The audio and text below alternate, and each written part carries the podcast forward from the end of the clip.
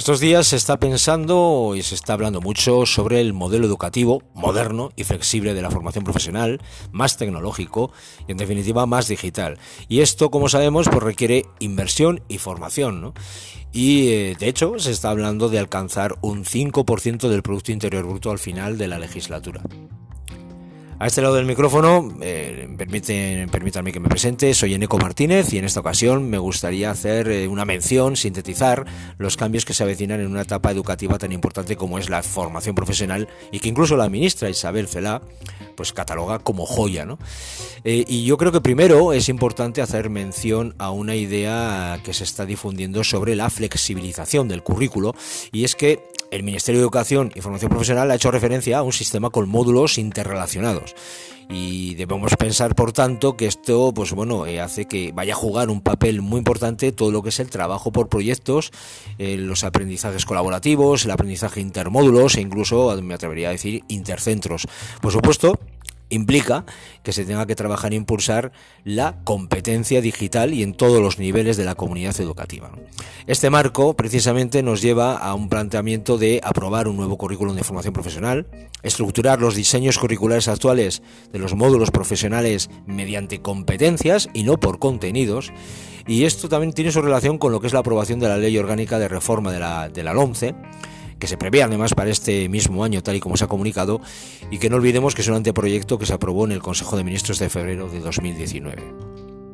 En cuanto a titulaciones, precisamente sabemos que actualmente en este curso pues contamos con 172. Eh, se está pretendiendo, se, nos ha comunicado a la ciudadanía que se prevé ampliar la oferta formativa a 80 títulos más y cursos de especialización asociados a la digitalización de la economía. Y en este sentido, pues todo apunta hacia ciclos formativos en los ámbitos, por ejemplo, de la ciberseguridad, del Big Data, la inteligencia artificial o, por ejemplo, incluso eh, lo que es la conducción de drones. Lógicamente todo tiene sentido, ¿no? Si se quiere adaptar el modelo formativo a las necesidades del mercado laboral y adaptarse a las necesidades de la economía del siglo XXI. Y esto requiere a su vez modificar el catálogo de cualificaciones profesionales. También es preciso hacer especial mención a lo que es la incorporación del módulo de digitalización, ¿no? de carácter además transversal. Precisamente se está barajando la opción de incorporar un módulo profesional en todos los ciclos formativos independientemente de la familia profesional con un carácter transversal como lo es eh, formación y orientación laboral o empresa e iniciativa emprendedora y que se denomine digitalización. Habrá que ver, eso sí, pues cómo se define este módulo, con qué contenidos, cuál es la filosofía dentro del sistema, etcétera. Em, precisamente sí que es una alternativa y una decisión importante porque supone pues, adaptarse realmente a las necesidades del sector económico y precisamente eh, atender los desafíos que se plantean en la industria 4.0.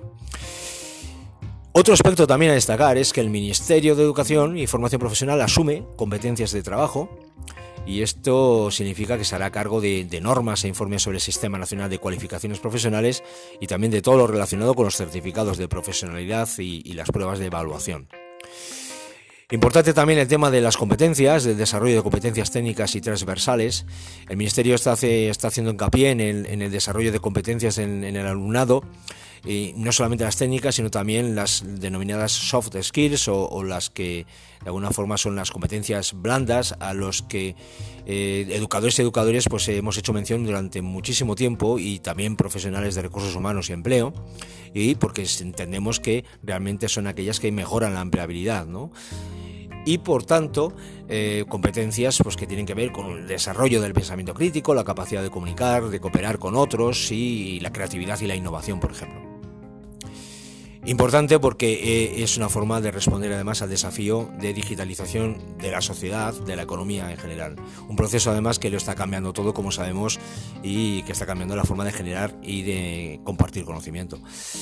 Eh, y por último, pues podríamos también eh, hacer referencia a lo que es la carrera profesional de formación profesional y estaríamos eh, haciendo mención entonces a lo que es el que se reforme toda la formación inicial y el sistema de acceso ¿no? a, lo que es el sistema educativo para el profesorado y sin lugar a dudas que eh, se garantice la estabilidad docente y la evaluación del desempeño también de una manera pues que sea adecuada, eh, acorde y efectiva, ¿no? y, y además acordada con todos los representantes del sector y todos los agentes sociales.